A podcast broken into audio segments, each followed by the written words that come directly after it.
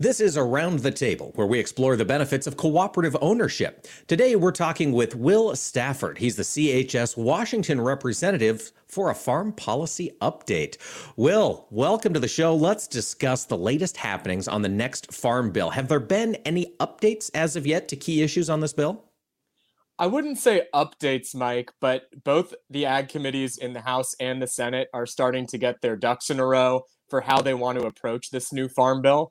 Um, as you know, the current one expires uh, at the end of September in 2023, which means that if they're following timelines of the past, they're really going to have to start getting going in the next few months, uh, holding hearings. Uh, both outside of DC and in DC, hearing what uh, ag groups' priorities are going to be, um, hearing what farmers want to see changed in the in the next farm bill. Uh, from what we think, it seems like this next farm bill will be more of an evolutionary farm bill rather than a revolutionary farm bill, meaning that unlike some farm bills in the past, I doubt we're going to see major, massive changes to the farm policy areas of the bill.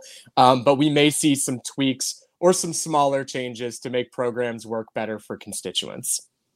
Okay. Well, there are still a lot of questions about the carbon market. Has there been any progress with the Growing Climate Solutions Act since it passed the Senate last summer?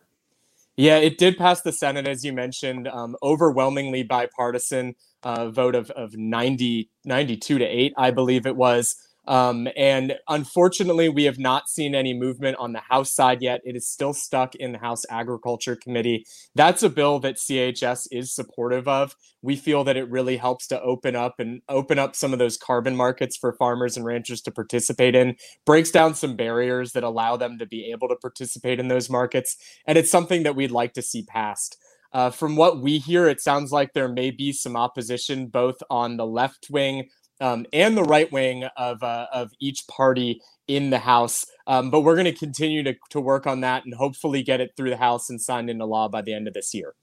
All right, we'll keep watching it. Well, what other issues coming out of Washington D.C. should farmers be watching out for?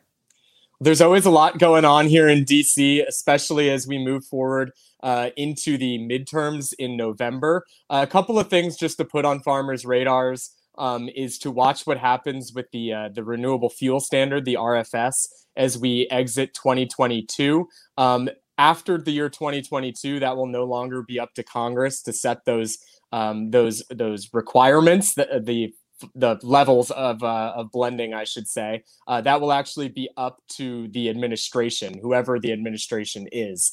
Um, so that is something that, uh, if that does not change, it um, it will be up to the Biden administration and whatever president after that, unless Congress steps in. Um, another area that we're watching is uh, the Water Resources Development Act, the WRDA bill, as it's called here. Uh, that needs to be reauthorized this year, and what that does is it uh, provides funding and authorization for infrastructure projects on the U.S. inland waterways, so ports, bridges, dams, that sort of thing, to make sure that all the commodities can get out to port and, and abroad fast enough.